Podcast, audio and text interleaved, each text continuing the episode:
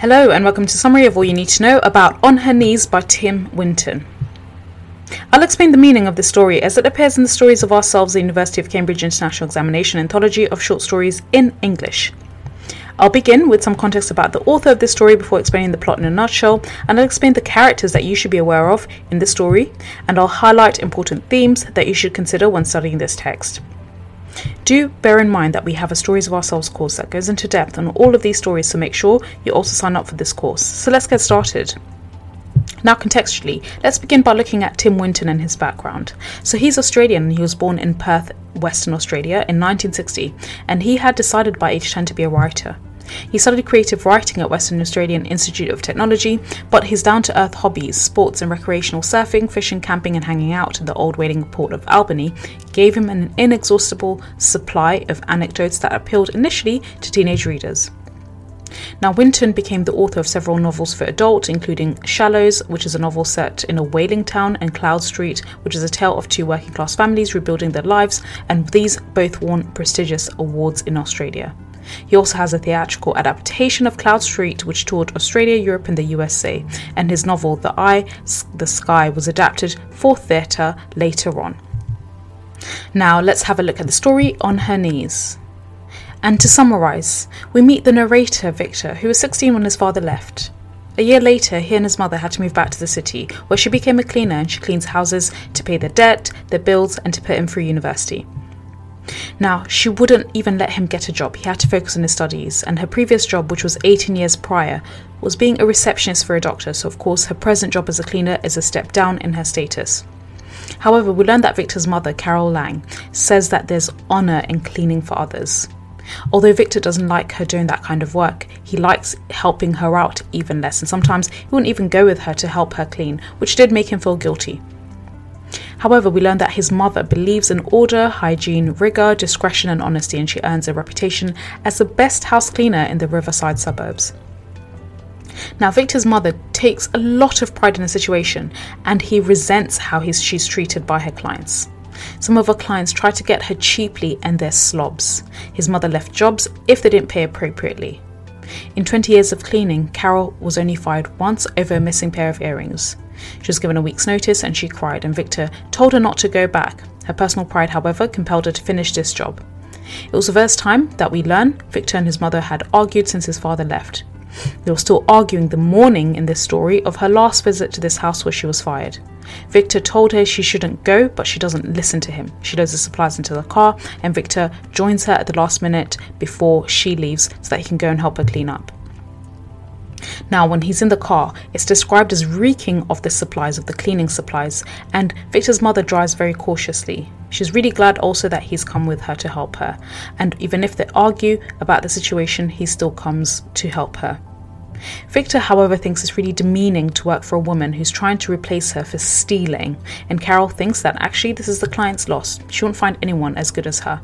However, Victor seems to think that the woman hasn't even gone to the police. She just wants an angle to reduce his mother's pay. Yet Carol, Victor's mother, thinks the woman knows she didn't steal the earrings. She's probably found them, and if not, there are plenty of other jobs. She plans on showing the woman, by cleaning her place beautifully, that she's a woman of integrity. Now they get onto the street of Art Deco Flats, which is a really fancy area of this part of town. And Carol parks back from the house. They take the supplies out of the car and normally should use the client's parking, however, not today. And she, of course, should also use the client's objects for cleaning, but also not today. And as they walk up the garden steps, Victor, Victor thinks his mother looks really old. When they enter, the apartment smells of cats. He hears an envelope being torn open, and Carol opens this envelope and puts a note in her pocket. She won't tell him, however, what it is. There's money in the envelope, and Victor looks in the fridge and at the wine rack as he's helping his mother clean around.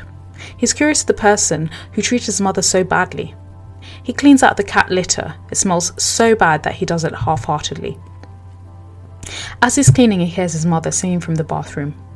Victor damp dusts the elaborate assortment of ornaments. The apartment seems lonely and stale, and he continues dusting other things. Victor seems to think that you'd have to be a very self assured person to have strangers in your home cleaning all your things.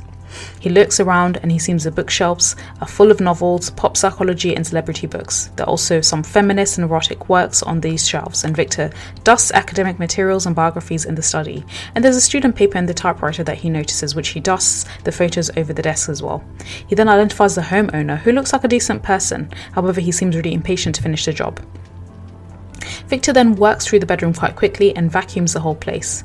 He's distracted by the fact that the theft wasn't reported and he speculates on this woman's motives, this client's motives. Perhaps she knows him from school. The cats then leap out from behind the bedroom curtains and Victor chases them into the kitchen where his mother is working.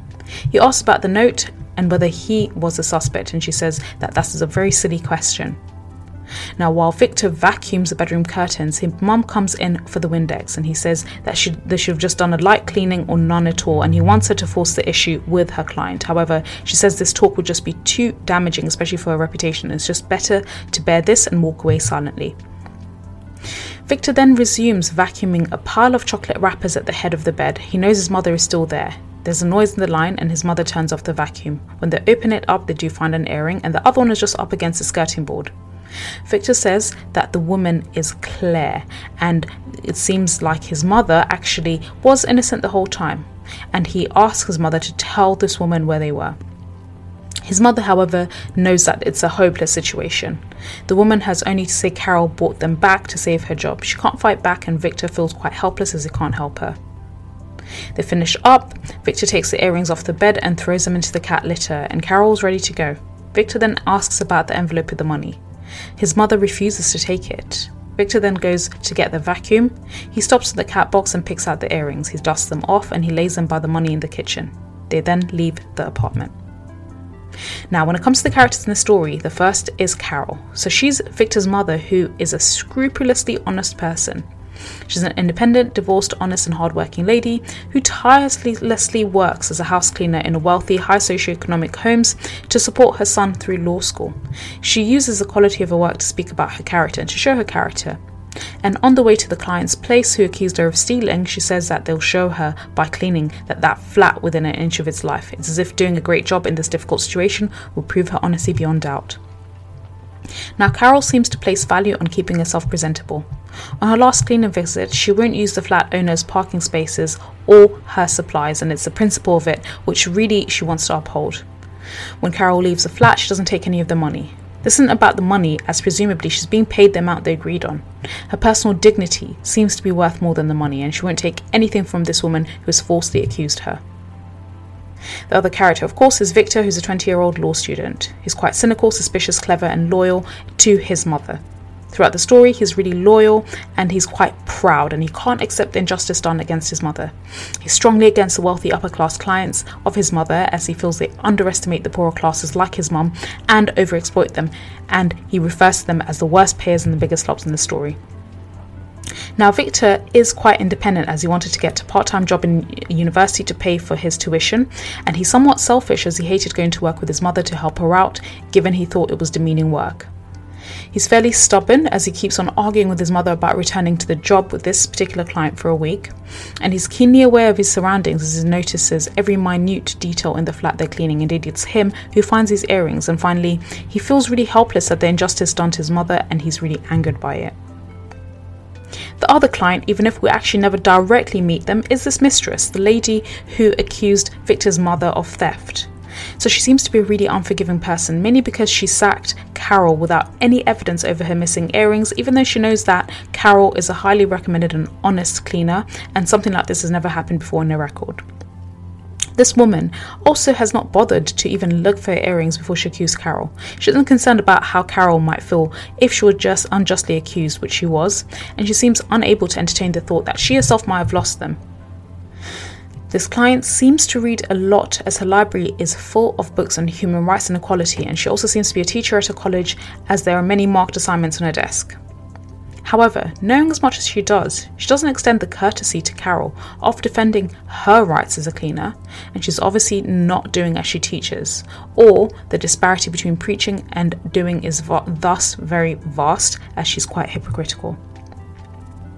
Now, in terms of themes in the story, the first is to do with class. So, the narrator, Victor, and his mother are from the working class. The situation more difficult because his father left the family.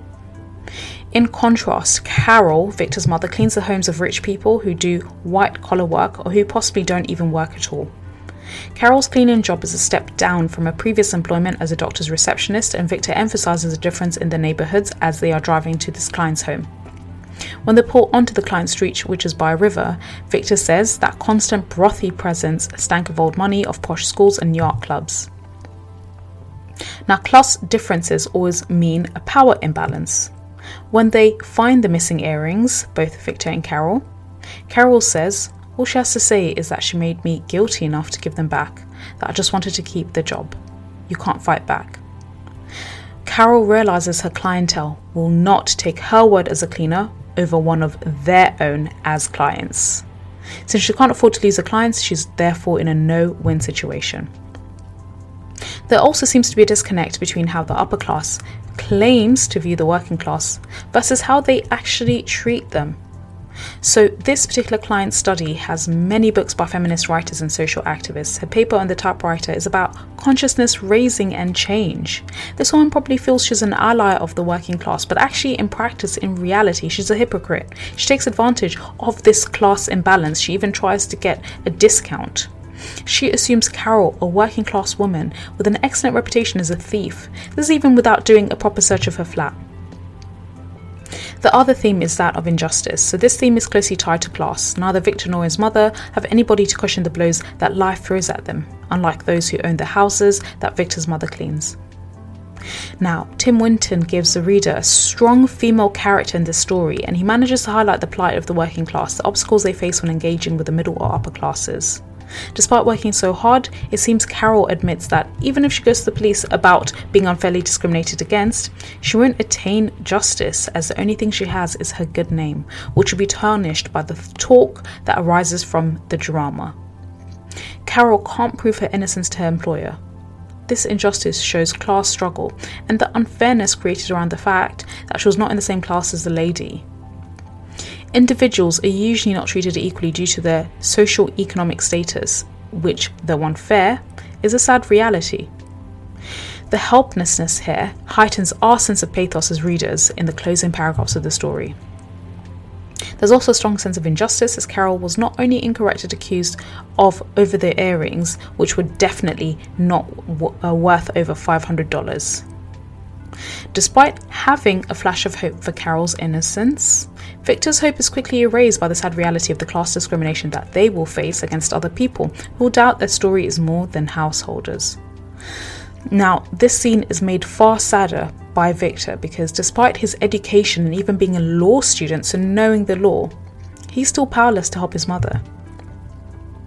Now, another theme is that of pride. So, pride is shown in many ways. Victor's mother, for instance, is proud and a dignified woman. Despite the fact that she's forced to clean other people's houses in order to make a living, she never allows this to get the better of her and actually takes a lot of pride in her work, especially a standard of conduct. She also took pride in the quality of her work, and despite cleaning other people's floors, she maintained a dignity and a high standard for herself. Now, this is done by Winton to heighten our respect for Victor's mother and in turn heighten the feeling of injustice and anger when she's helpless to prove her honour due to the class gap that exists, and she's simply doing the best she can. Carol seems prideful, uh, however, that she can support her son independently without him having to work whilst he's in university, allowing him to focus on his studies.